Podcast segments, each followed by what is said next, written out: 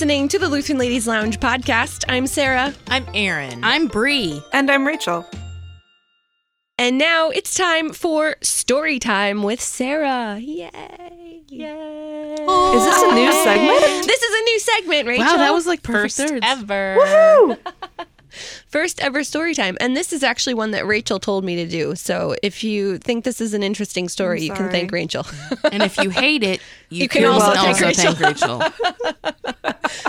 So we wanted to share stories of interesting Lutheran women that you've probably never heard of. Lutheran women, but also just uh, moments in Lutheran history that have sort of sadly fallen off of everyone's, you know, knowledge base. It's true. Uh, because so many of these stories are so worth telling. Yes. And so the story that I'm going to tell you today is a story full of bravery and danger and war and children and one super strong God fearing woman. So, this is a story about how a, a Lutheran missionary woman saved 22 infant orphans from imminent danger in the middle of the Japanese invasion of China in 1943. I feel like I need a picture book so I can like show you guys a story that's going on. Uh-huh. So this not only has the story of a really awesome woman, but also a missionary woman. And if you know me from the coffee hour, I love when we talk to missionaries because they always have fantastic stories. And this is war history, and I'm a bit of a war history nerd. So thank you, Rachel. This is for you. I was so entrenched in this story. So, this is the story of Gertrude Anna Simon. She was born in 1900. Uh, she was the oldest of nine children on a farm near, I'm going to probably say this wrong, Zuko, Zucho, Zuchow, Zuchow, hmm. Wisconsin.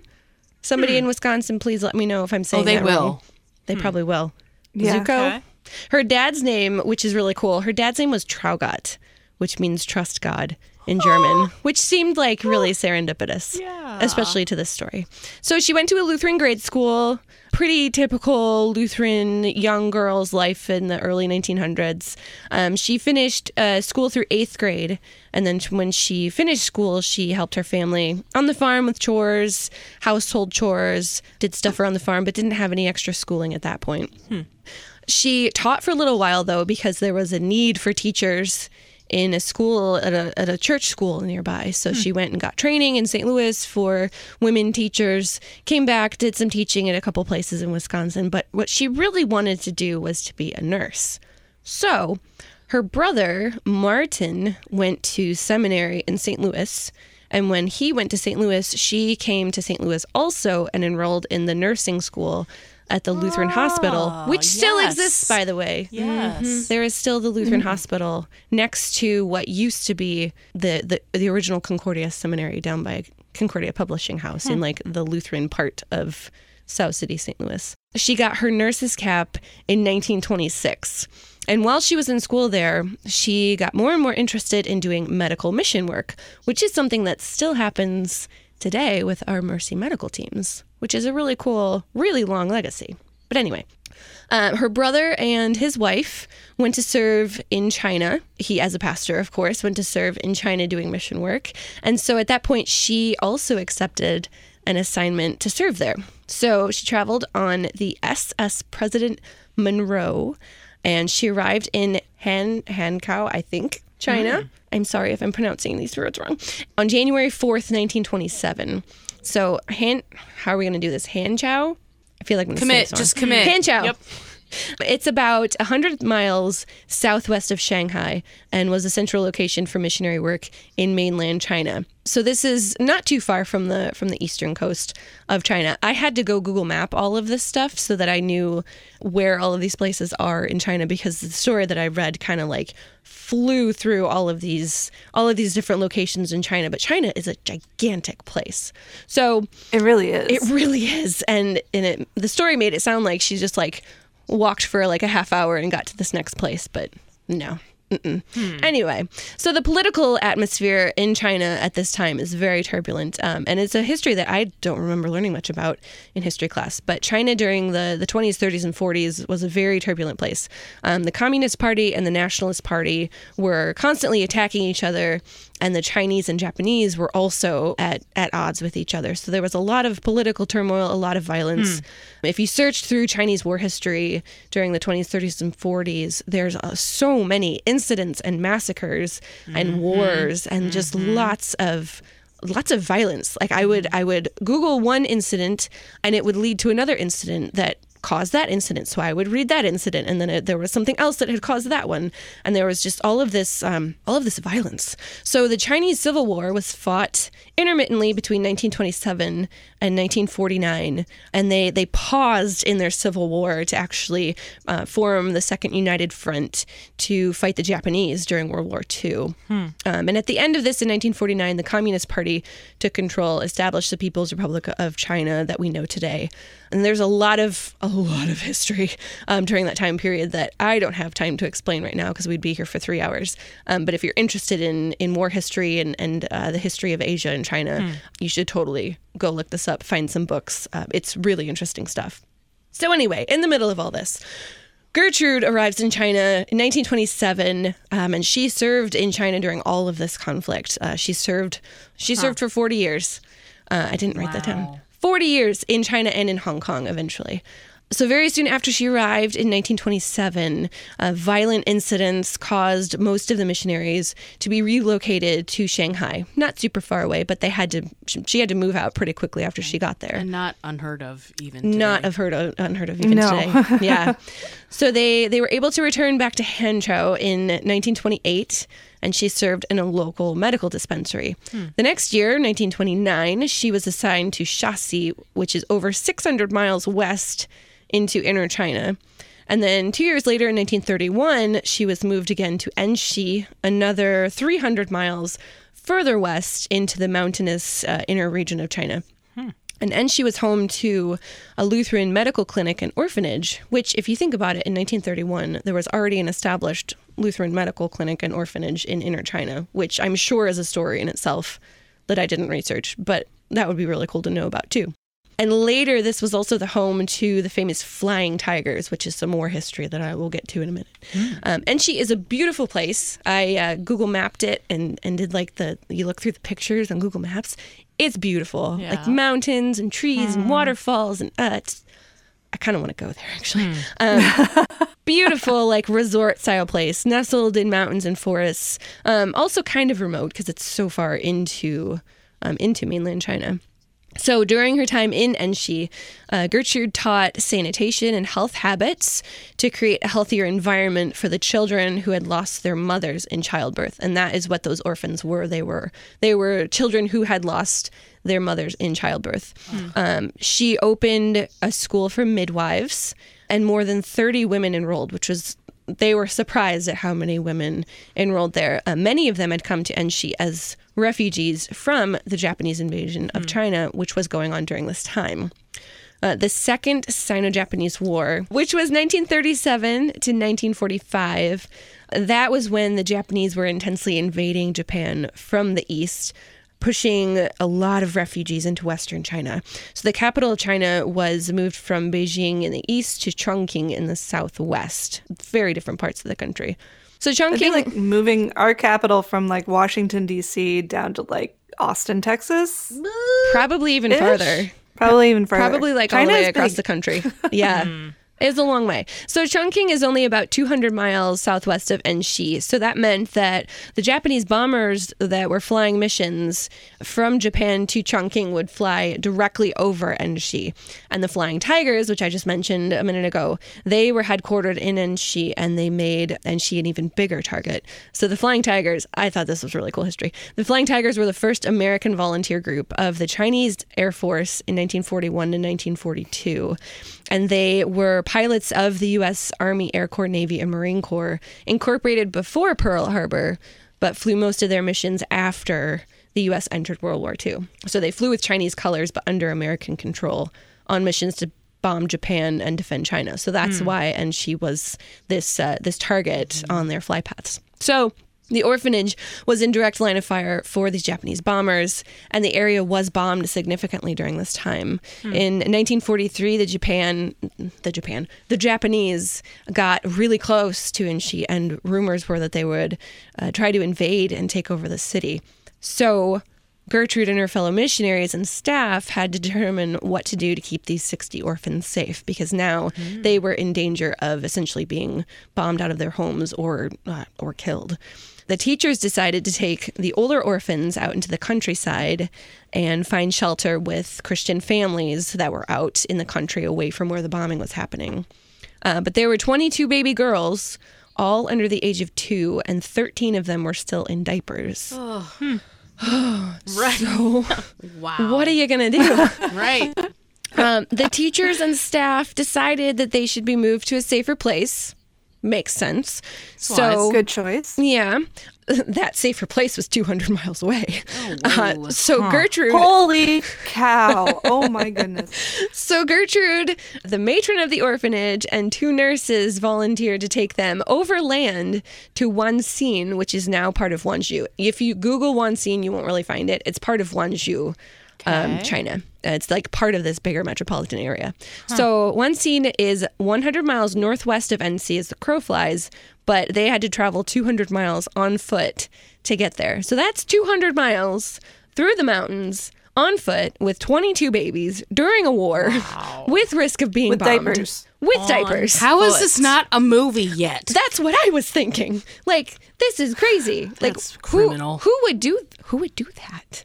That is an intense journey. But tell us more. How did they actually like? What are the logistics? Logistically, how did this work? So they put the babies into cribs, Uh-huh. and the cribs had two poles on the, or had a pole that two male laborers would carry. So if you think about it, there would be two guys with a pole with a crib hanging off of it.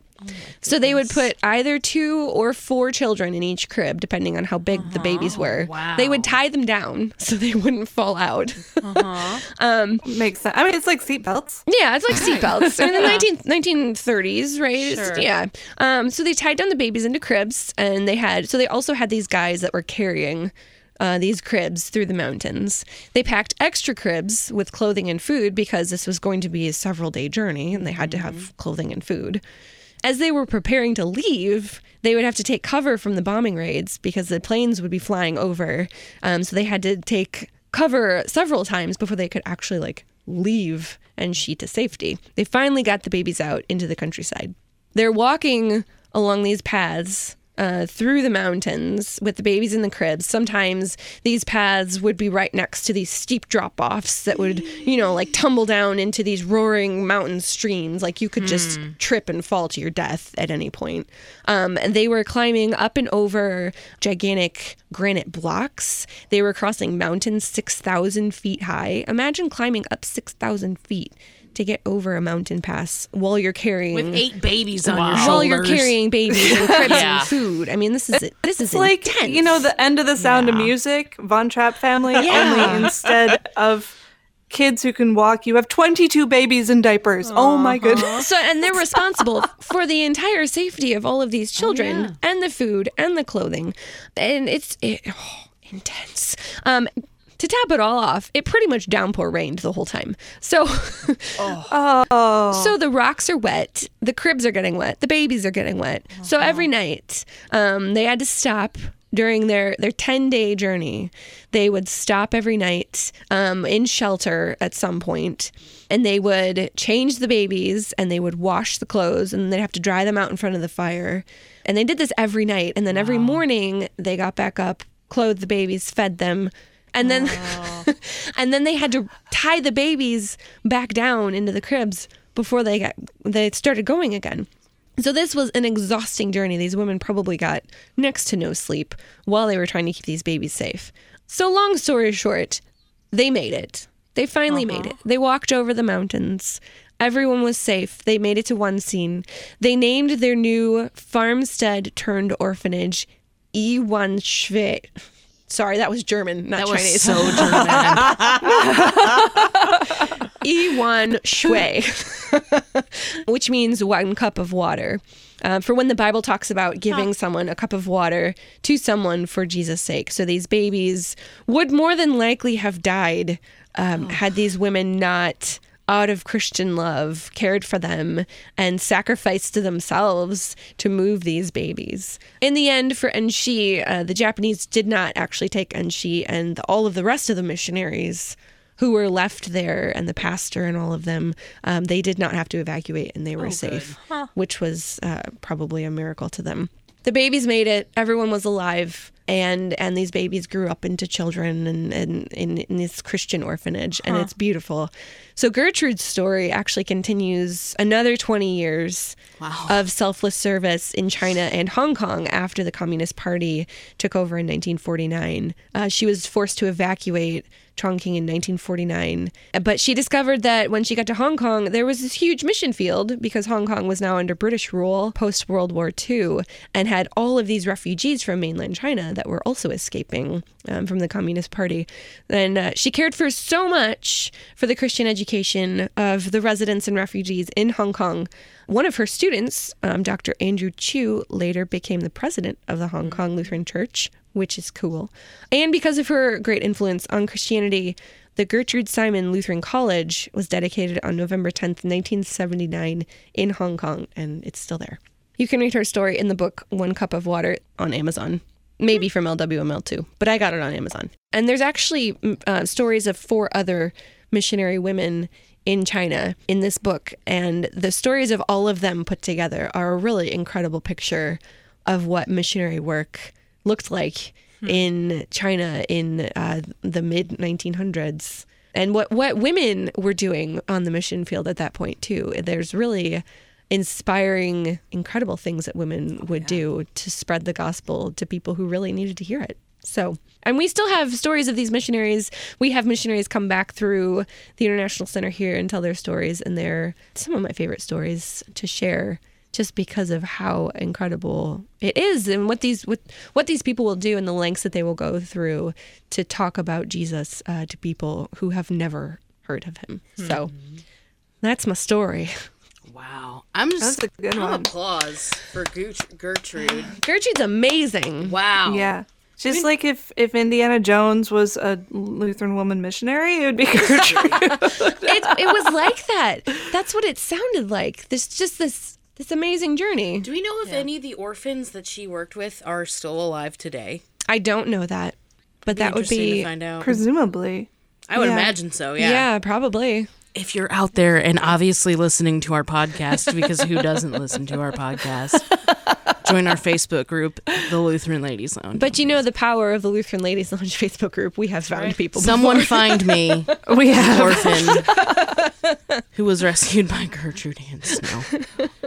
Simon. One thing I, I love Simon. about this story and all of the stories of Lutheran missionaries in China is this sense of urgency that they felt because the mission mm-hmm. field there was not open very long. No, it That wasn't. China was mm-hmm. closed off to Western influence for so long, and then it opened up, and then the communists came in, and everyone was forcibly booted out. yeah. Mm-hmm. And yet, in you know a matter of a few decades, where the Chinese mission field was open, our missionaries said, "Okay, we're going. Mm-hmm. We're going to do as much as we can in the time that God gives us."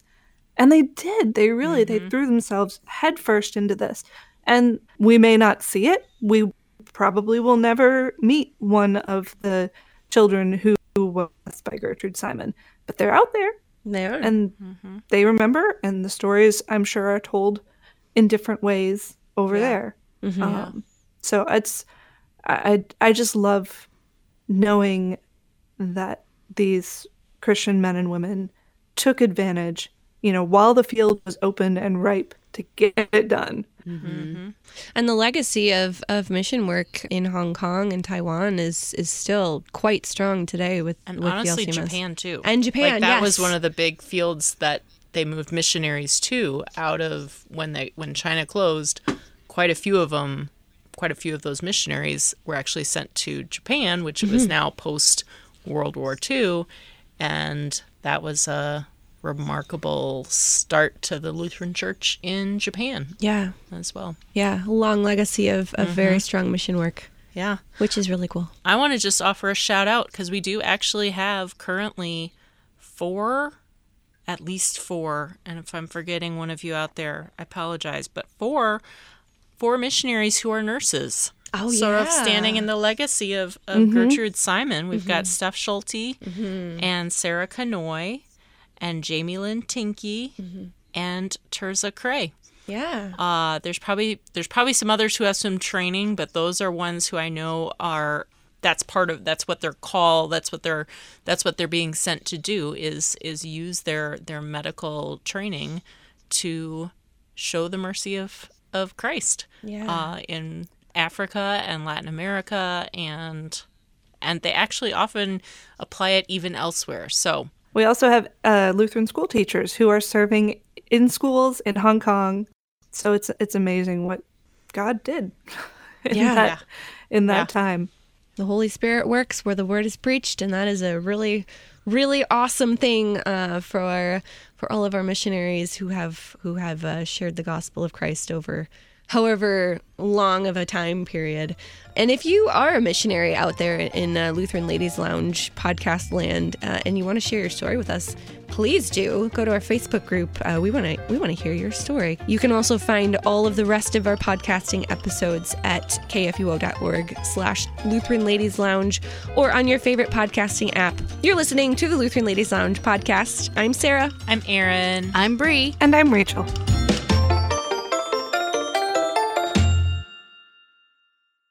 Views and opinions expressed on the Lutheran Ladies Lounge podcast may not represent the official position of the management or ownership of KFUO Radio, the Lutheran Church Missouri Synod. The Lutheran Ladies Lounge is produced by KFUO Radio and available at kfuo.org or wherever you get your podcasts. Join our community on Facebook in the Lutheran Ladies Lounge.